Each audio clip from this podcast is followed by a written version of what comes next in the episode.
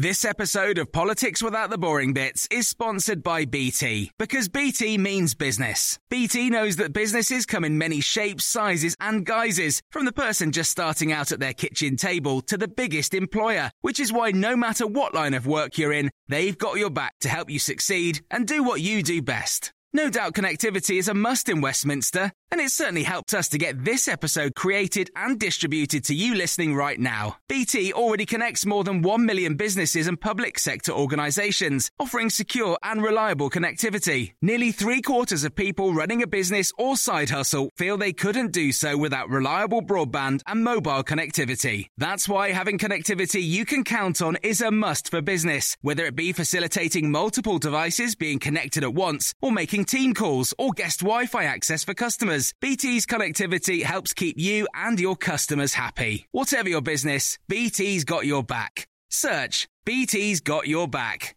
This episode of Politics Without the Boring Bits is brought to you by Luton Rising, owners of London Luton Airport, the UK's most socially impactful airport. Find out more at lutonrising.org.uk.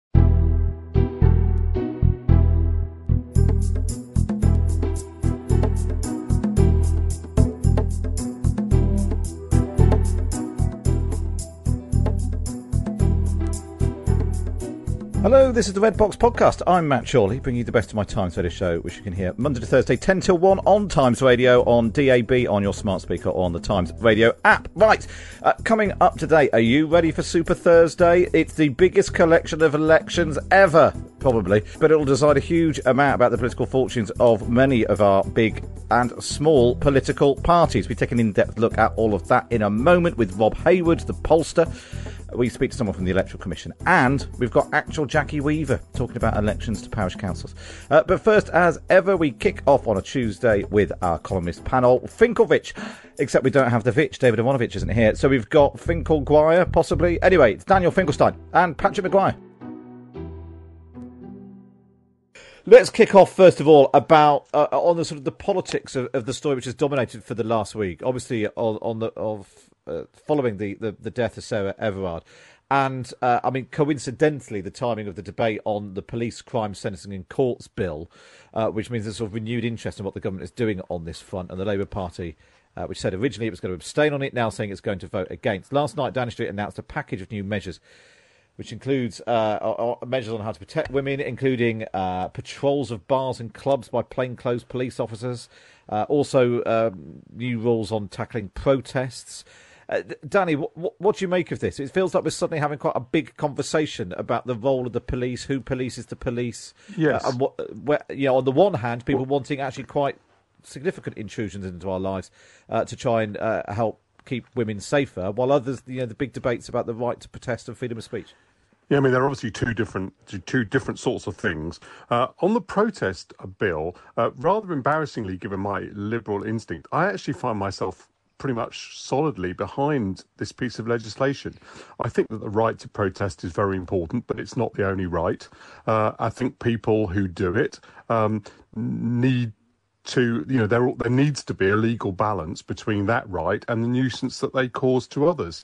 And it's not an unbounded right. I didn't you know we used to have that situation patrick will remember this you'll remember this where people could could uh, leave things in parliament square. There was sort of big camp. And i used to joke that if you if you left a fridge by the side of the road you could get arrested. Uh, but if you took it to parliament square and wrote the word Blair on it uh, it would be protected speech um, and and I, you know, I do think I.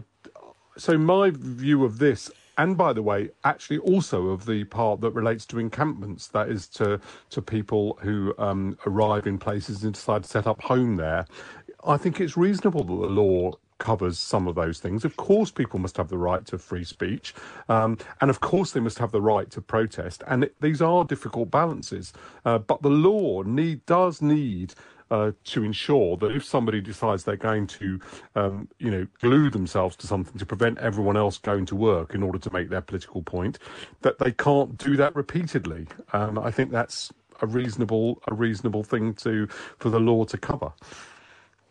Uh, Patrick, it's a difficult balance to strike this because on the on the one hand, uh, if you if basically if you have a, a protest which causes no uh, has no impact on anyone else, it's a sort of a nice gathering of polite people, you know, on a road which is nobody wants to drive down, and everyone goes away afterwards. Basically, nobody takes any notice.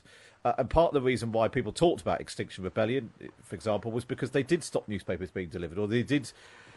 I mean, slightly gluing yourself to a tube train was a slightly odd thing to do, but people did end up talking about their cause. Whereas if you know, there are a number of in normal times anyway, a number of protests and marches and things which happen on quiet Saturdays through central London, which get no coverage at all. Um, uh, so what's the point? Well, it's interesting, isn't it? The, the, the, the, question and the thing that, has got people really het up is this this wording in the bill um, serious annoyance. You know, protests that cause serious annoyance will be um, covered by the new clauses of the law, and obviously that raises questions as you know who define. Well, obviously the courts define in in this uh, in this particular scenario serious annoyance, but obviously that's uh, to many people that's a subjective measure, and it's interesting just sort of drilling down a little bit more obviously now the whole basis of this conversation, particularly from critics of what happened on Saturday, um, the very ugly scenes on Clapham Common, is that you know protests. It's almost implicit in this argument that protests, with very very few exceptions, should never be circumscribed, right?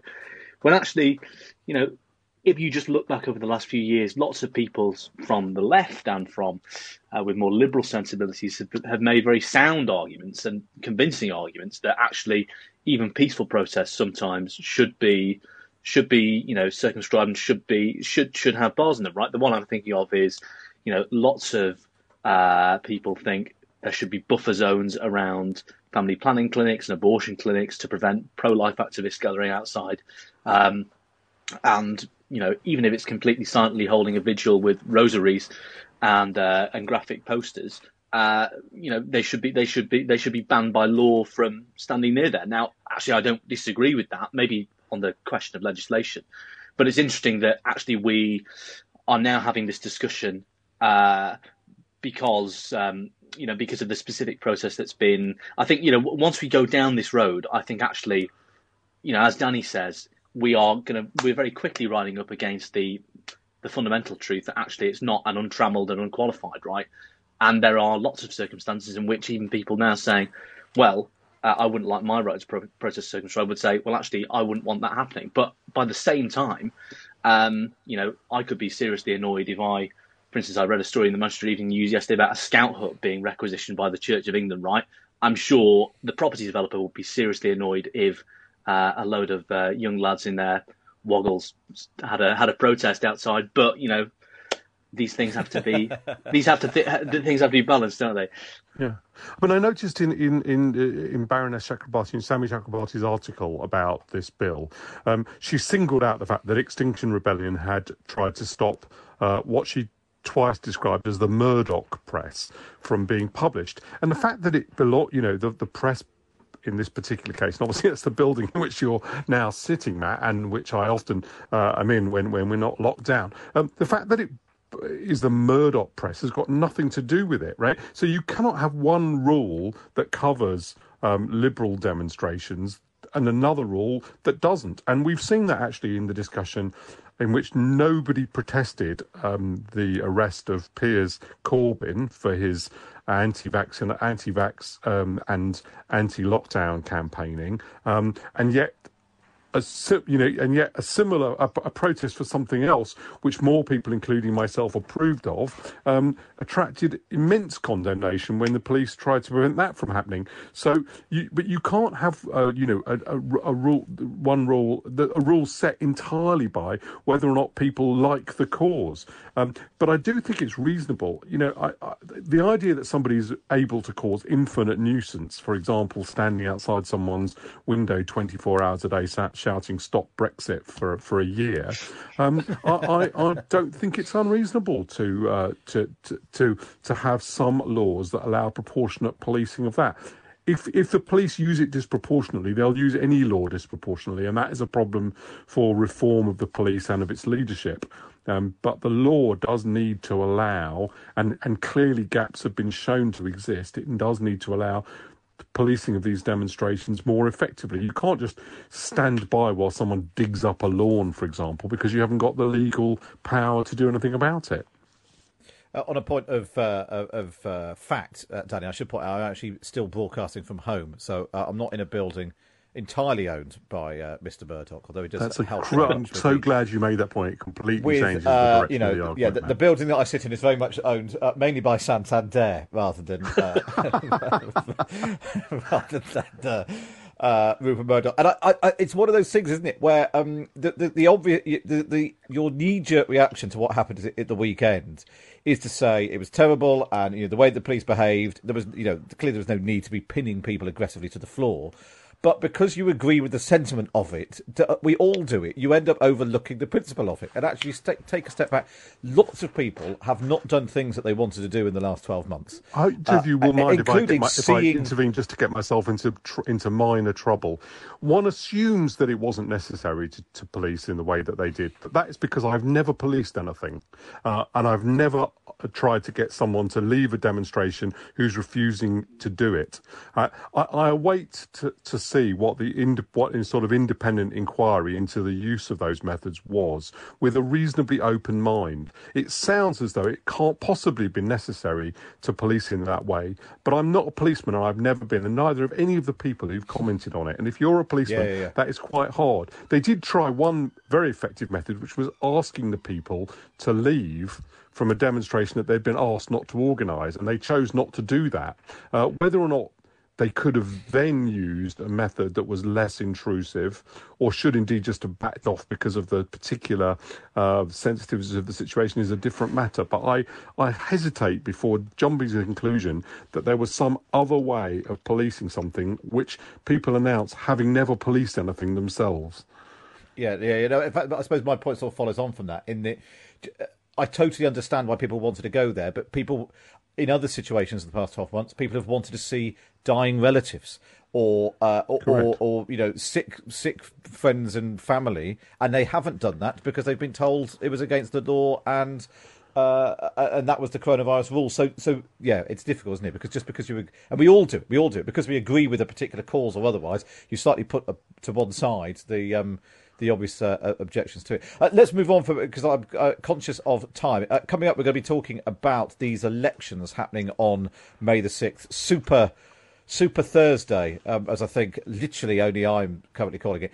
Uh, but there, were, you know, thousands of council seats up. There's uh, elections in Scotland, uh, Scottish Parliament, Welsh Parliament, mayoral elections, police and crime commissioner elections, which is of course the one that everyone's talking about. I'm really interested in uh, how we're already in the situation where, at this point in the electoral cycle, the government would be doing very badly, and the opposition would be on course to win uh, huge numbers. Uh, but Patrick, you were listening into the, the. We're going to hear from uh, Rob Hayward in a moment, but you were listening into his briefing and this idea of the, the vaccine vote, the, the vaccine bounce, and the impact that might be having on Keir Starmer.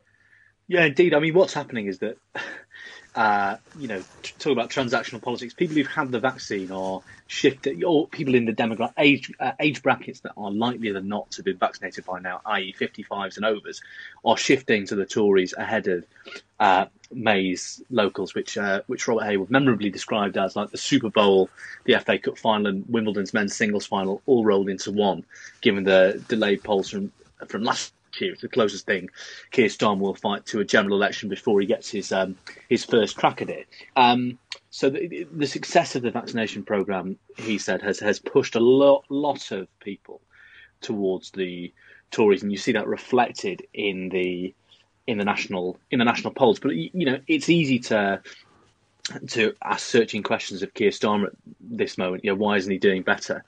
Um, I think a more the, you know the, a pithier question uh, and one that's worth worth asking is why would he be doing better? The, the, you know we've been in a pandemic for a year. People have been largely behind the government, and now it's getting better. And we have the you know unlike unlike any country in Europe, we have the promise of a relatively normal summer.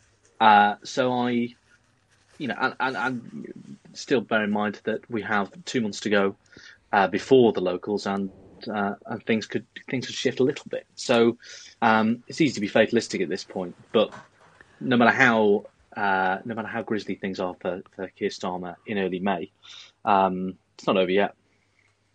Uh, uh, Danny, the thing that strikes me, and, and you know, Labour are sort of on the record saying this, both you know, Keir Starmer and others talk about the vaccine bounce, as if this is just you know like Britain, win, uh, England winning the World Cup or the weather being nice, and people, yeah, it's not. It's Yeah. the vaccine bounce. The, va- the the success of the vaccine is not entirely independent of the government that is now getting some credit for it.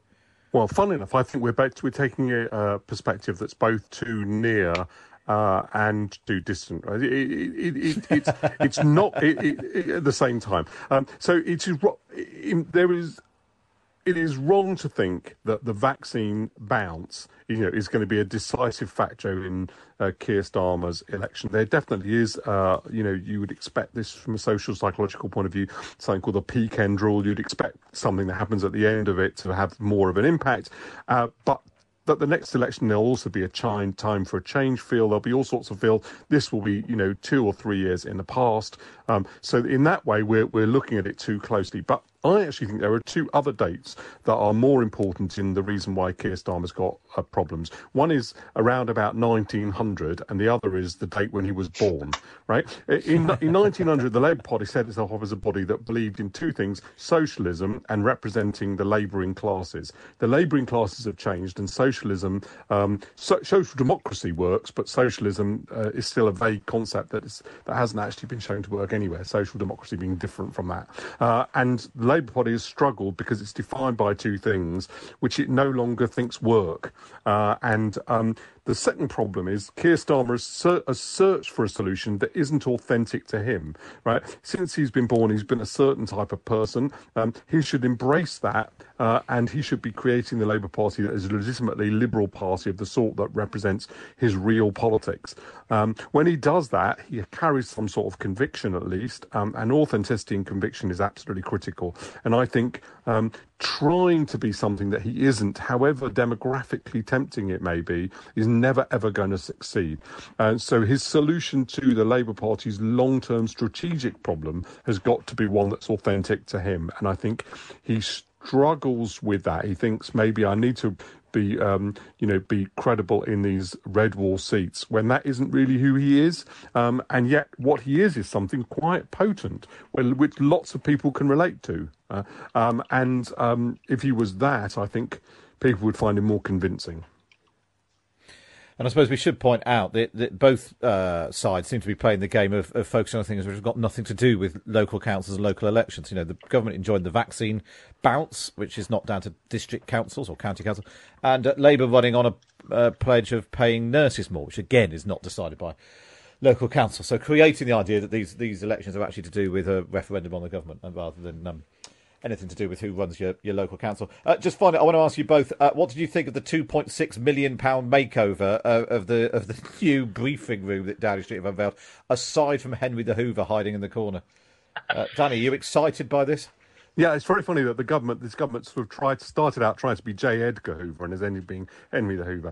Um, the, the, um, I, am I'm, I'm uh, going to be the one person who is in favour of doing this. Basically, Downing Street is is a building that needs to be re-engineered in order to be suitable for the job of a modern government, and you and you've got to have a big press briefing room. I am sure the 2.6 million pounds was basically because every single thing you touch in that building is a Grade One listed building, is an absolute nightmare, and you'll have required real real structural work. If they've created a big large size briefing room, I think that actually will have been worth the money. Uh, it probably was, knowing what I know about go- government contracts, a multiple more expensive than need to be, but.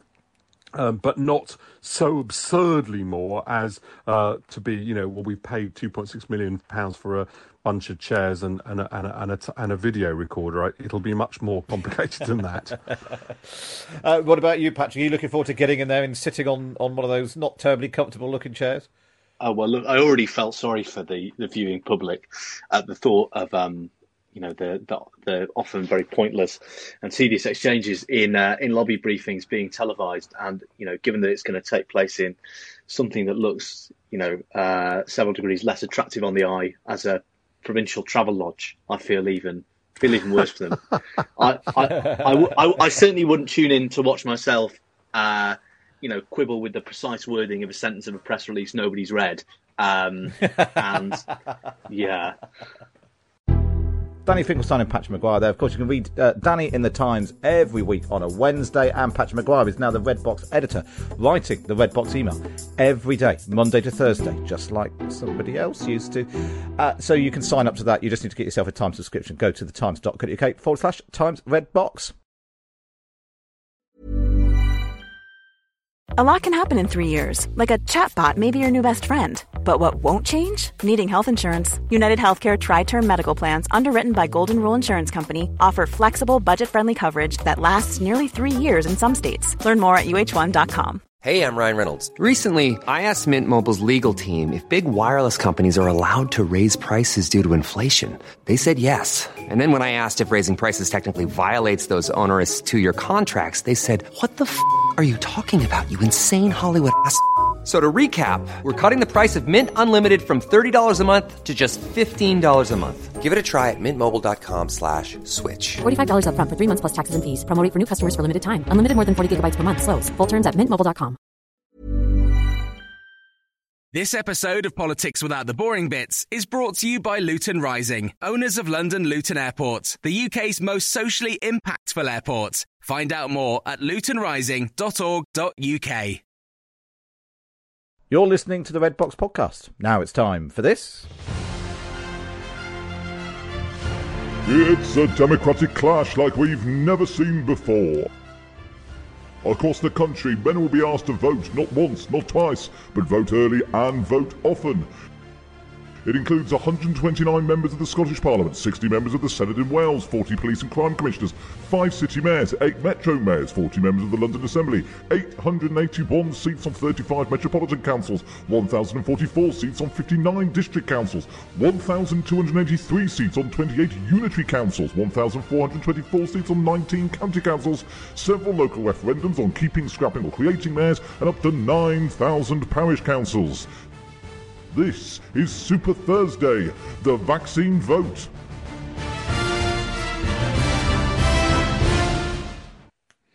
I know, I don't know how they let me do that on the radio, but there we are. Right, so yes, it's May the 6th is going to be huge politically because there are so many elections happening across the country. We're going to unpick them all uh, in this half an hour. Let's start, though, in particular, with those English Council elections first. Robert Hayward. Lord Hayward is a polling analyst and Conservative peer, and he's been crunching the numbers on this and joins me now. Hi, Robert. Good morning, Matt. How are you? I'm very good. I'm very good. First of all, just explain why we've got quite so many elections. It's it's a it's a bumper time for political nerds like you and I.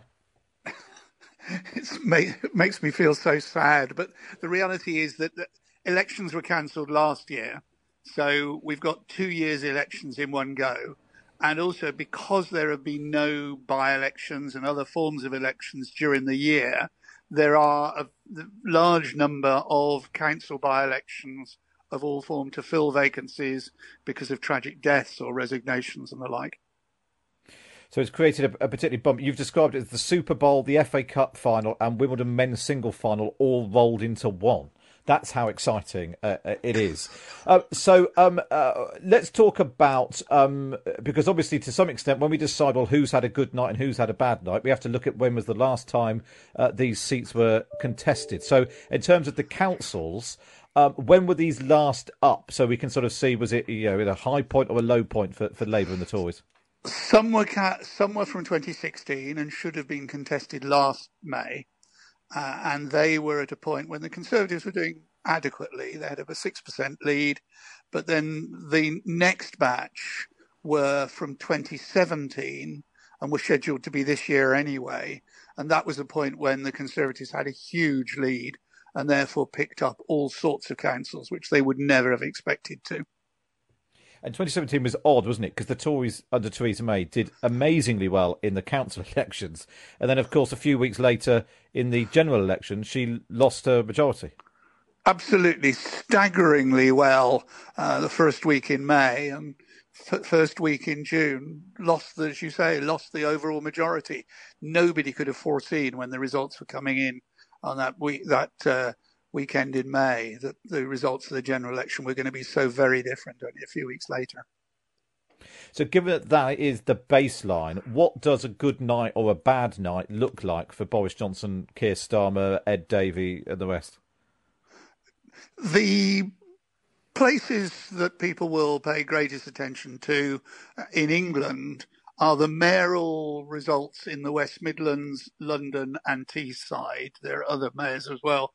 London, I think it's a given that uh, the Labour will retain that. The attention will be on the West Midlands and Teesside, which in 2017 in the bumper year for the Tories, the Tories just scraped home in both of them. And uh, the significant thing for both parties is stories are going around that Labour expects the Tories to hold Teesside clearly and probably do so the same in the West Midlands. Now, if that's the case, then that will be a good night for the Tories and a bad night for Labour. Uh, and what's this been put down to? There's a lot of talk about the vaccine bounce, and I know you've been looking at the polling and to how that that's breaking down by age.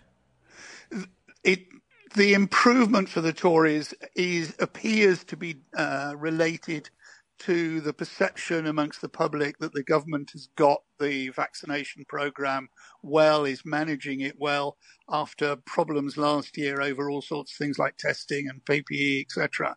And there is no question in my mind that this is benefiting the government. It's a small bounce. It still only produces a lead of 6%, but it's significant. But that only relates to 2016. Um, as I said just now, uh, the Tory lead in 2017 at that, that point in May was enormous. The Tories are nowhere near that now, so they should expect to lose some of what they gained in 2017. We should just touch on the Lib Dems. They used to, you know, build their base in local councils and that sort of thing. Obviously, with no elections, they've not been able to do that. Is there any sign of them coming back? No, I think there is a real problem for the Lib Dems. They do campaign incredibly well. Um, as you say, they built their base on local government. For the last year, they've not been able to campaign. And they got 12% in the general election in 2019. They're now down to 6 to 8%. So, in fact, the indications are that they are going to do worse than they would have done in a general election. But as it happens, 2016 and 2017 were not particularly good years for the Lib Dems, so they won't be defending that much. They just won't gain what they might have hoped to. And I talked about um, how there are lots of elections happening in different places. Um, you, you, know, you might have district councils, you might have county councils. Which is the area where um, the most, where you go, where someone might be able to vote the most times? Um, Tower Hamlets, part of Tower Hamlets in London. The voters there will have three votes for the London Mayor, for the London Assembly, for the top up list for the Assembly, They'll have a referendum, somewhat confusingly, on uh, whether they're going to abolish their local mayor, not the London mayor, but the local mayor. And then there's part of the borough of Tower Hamlets where there's a referendum on uh, a neighbourhood environmental group. Outside London, um, places like Salford, Liverpool, Bristol, and a whole series of other places, people will be able to vote four times. Well, it's a it's a it's a jamboree of democracy. Uh, Rob Hayward, thanks very much for joining us and talking us through what's happening uh, in the in the, the council elections across and mayoral elections across England. Of course, uh, coronavirus means lots of old style knocking on doors, people approaching in the street with clipboards and leaflets is going to be uh, tricky. So more and more campaigning will be going online. But the big question is, do you know who's behind adverts that you might be seeing online, political adverts? There's also the worry about the volume of people who might be turning to postal voting. Uh, well, we can now speak to Ailsa Irvine, who's Director of Electoral Administration and Guidance at the Electoral Commission, sort of the electoral watchdog uh, in the UK. Uh, uh, first of all, can you, uh, well, let's touch on, before we get to adverts, let's talk about postal voting. Uh, the expectation that lots more people will opt for postal voters, they don't have to go to a polling station in May.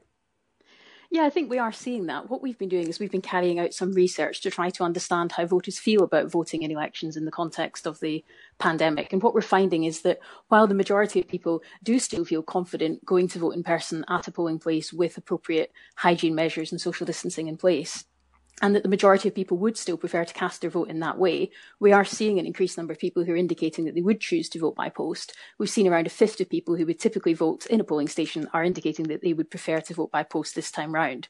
So I think we are likely to see an increase, and we're encouraging people, you know, think about what voting method is going to be best for you. If you do want to vote by post, make sure you make your application early so that your ballot paper can be sent to you as quickly as possible, and you have until the 20th of April to get your application in.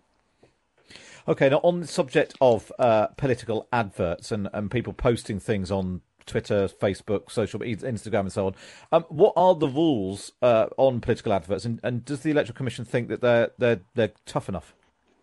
Well, we are seeing an increased use of uh, digital campaigning over recent years, and I think it's it's only likely that's going to increase more this year with the public health restrictions that are in place. Uh, we've been making recommendations for a number of years about ways to improve transparency in particular in political advertising because what we see from our research with the public is that people are concerned about the truth transparency and targeting of political advertising so one thing that we've been calling for is the introduction of digital imprints which means people having to put on political adverts to say who is paid for the advert and who has placed the advert. Now, that is something that actually for the Scottish Parliament elections in May of this year, there will be legislation in place requiring uh, parties, candidates, campaigners to put that information on their digital adverts.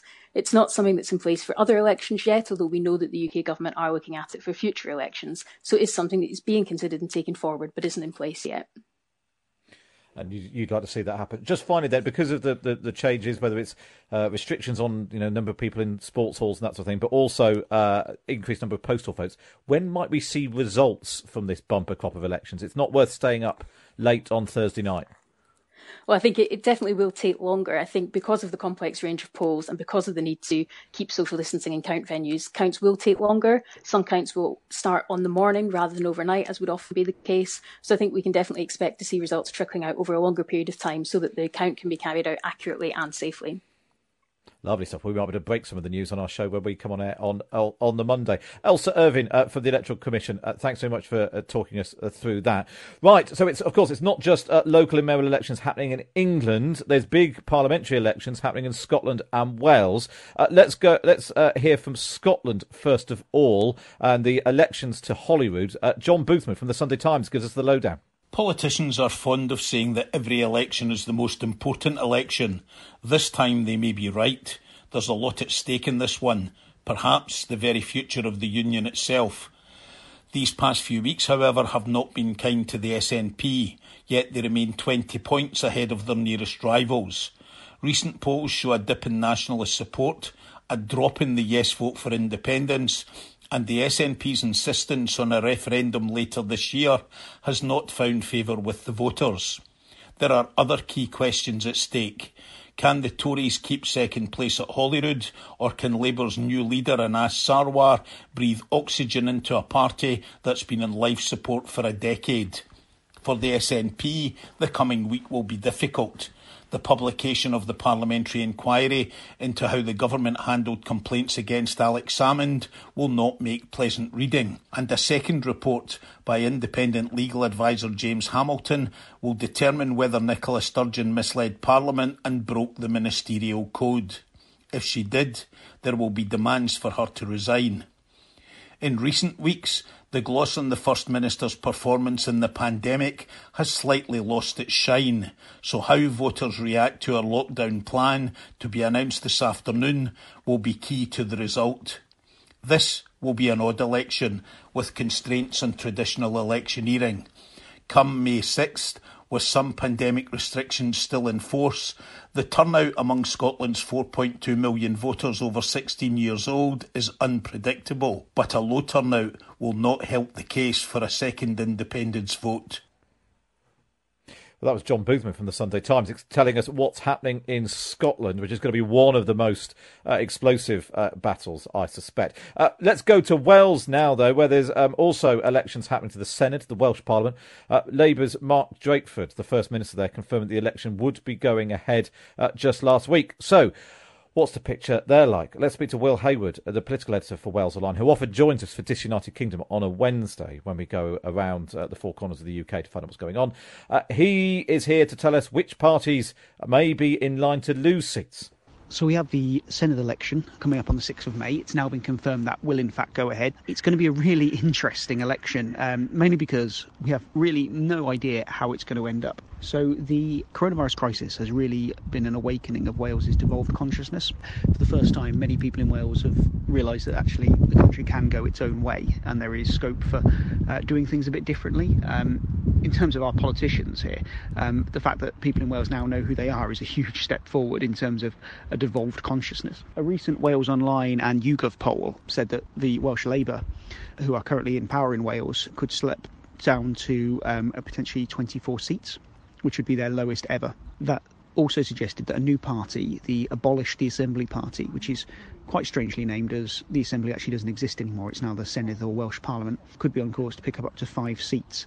But a separate BBC poll actually said that the Welsh Government might gain a seat and go up to 30 seats. So it's very much up in the air. There's a few seats which have quite individual issues. So um, in Blaenau Gwent and Llanelli, there's uh, real battlegrounds. So how that plays out could could be key to the election. We also have for Lib Dems in a recent poll we're on course to actually retain a seat.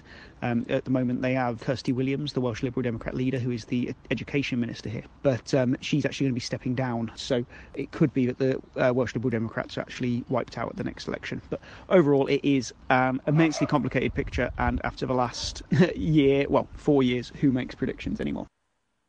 That's uh, Will Hayward there from Wales Online, and as ever, uh, eleven thirty every Wednesday on Times Radio, we bring you Disunited Kingdom, where we uh, we get politics from the four corners of the UK: England, Wales, Scotland, and Northern Ireland. And of course, we'll do that this week as ever.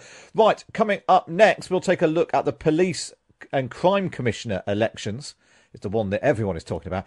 And because there are 9,000 parish councils potentially up for election, we'll speak to, well, parish council legend Jackie Weaver. That's next here on Times Radio.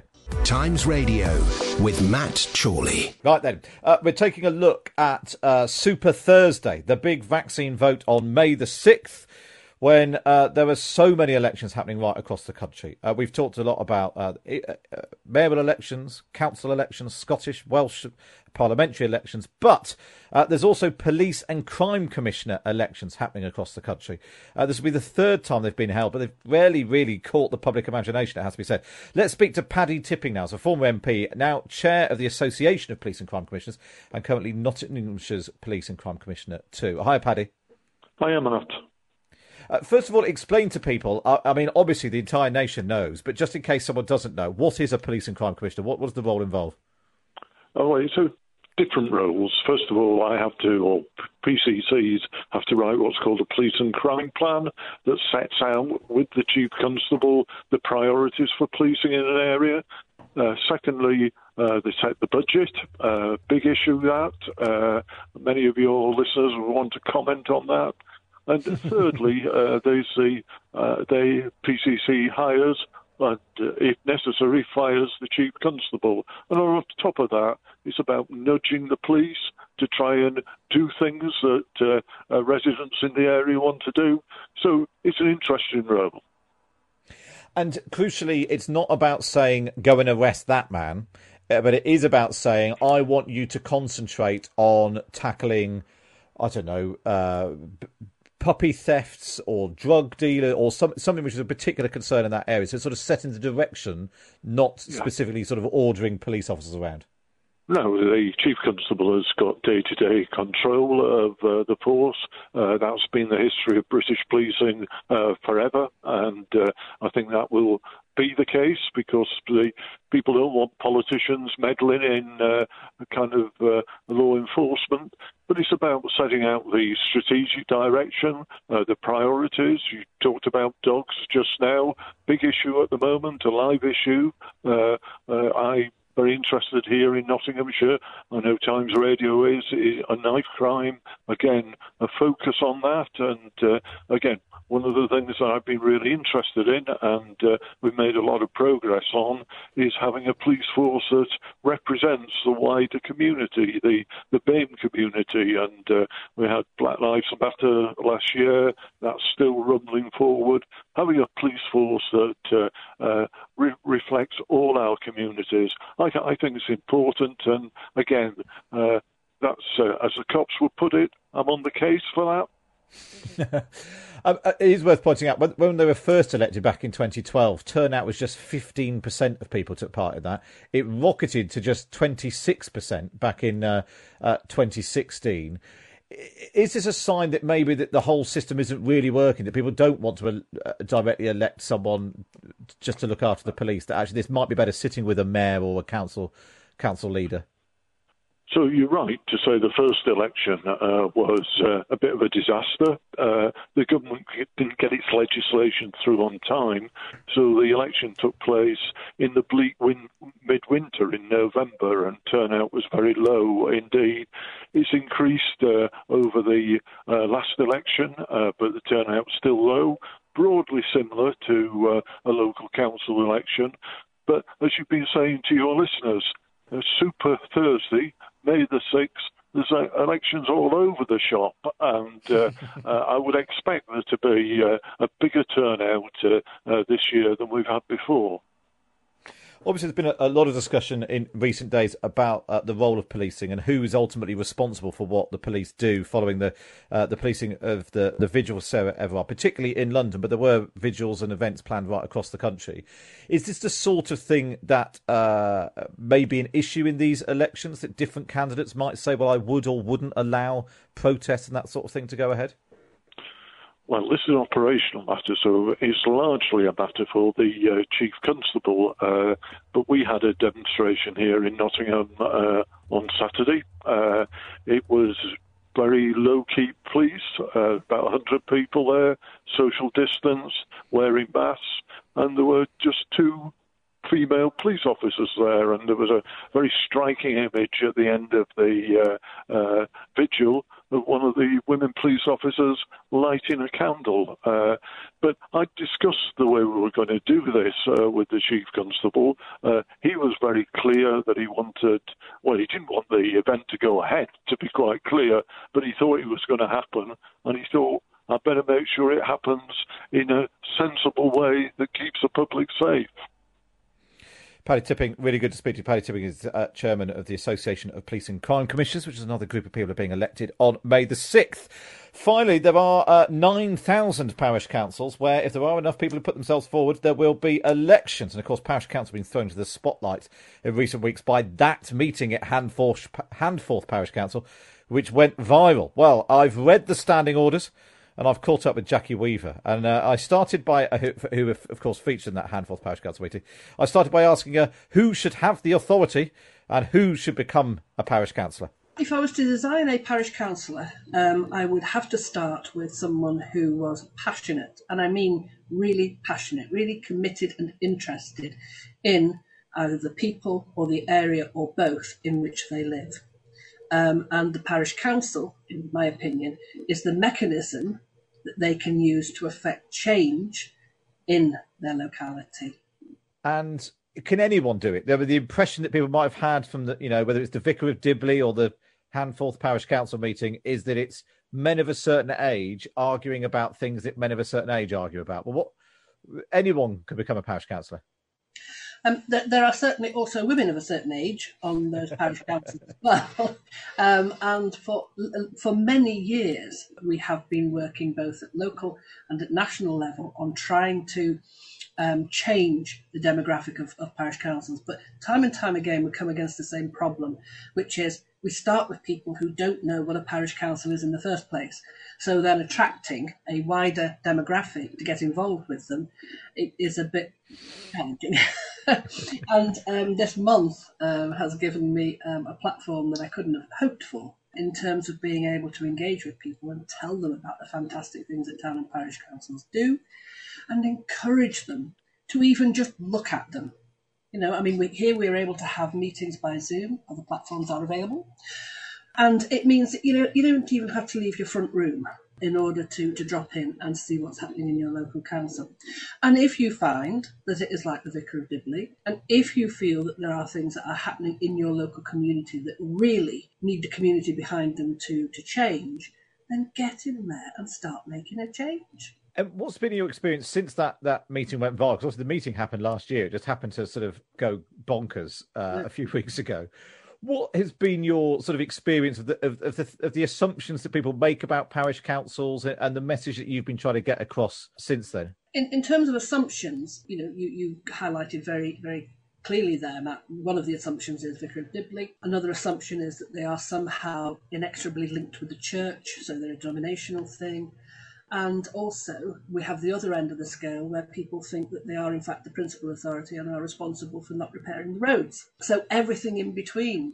what the last month has told me is that actually there is interest out there if we only tap into it. And one of the um, kind of bodies, um, I can't think of another way of putting it, that, that really have surprised me are young people and the willingness that there is about young people, from young people, in wanting to get involved but not knowing how to go about it.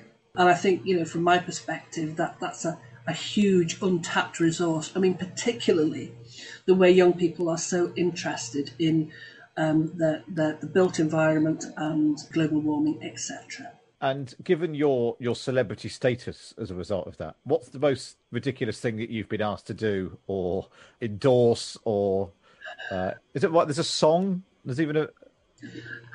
My dance track is being released today. you mean? Is there a song? so this is you being remixed to dance. Is that the most ridiculous thing you've been asked to do? I don't think it's ridiculous at all. Part of the, you know, it's so easy for us to say that, that us older people and younger people just live in two different worlds and never the twain shall meet. And I've kind of offered a kind of challenge to young people say, okay, using Twitter, releasing my first dance track is really out of my comfort zone. Come and find me. Do something a bit out of your comfort zone, and let's see if we can have a really meaningful conversation together about how we change the demographic on local councils. Weavers kicked him out. This She's right. kicked him out. Will Where's the chairman? remove you. Will you make the change?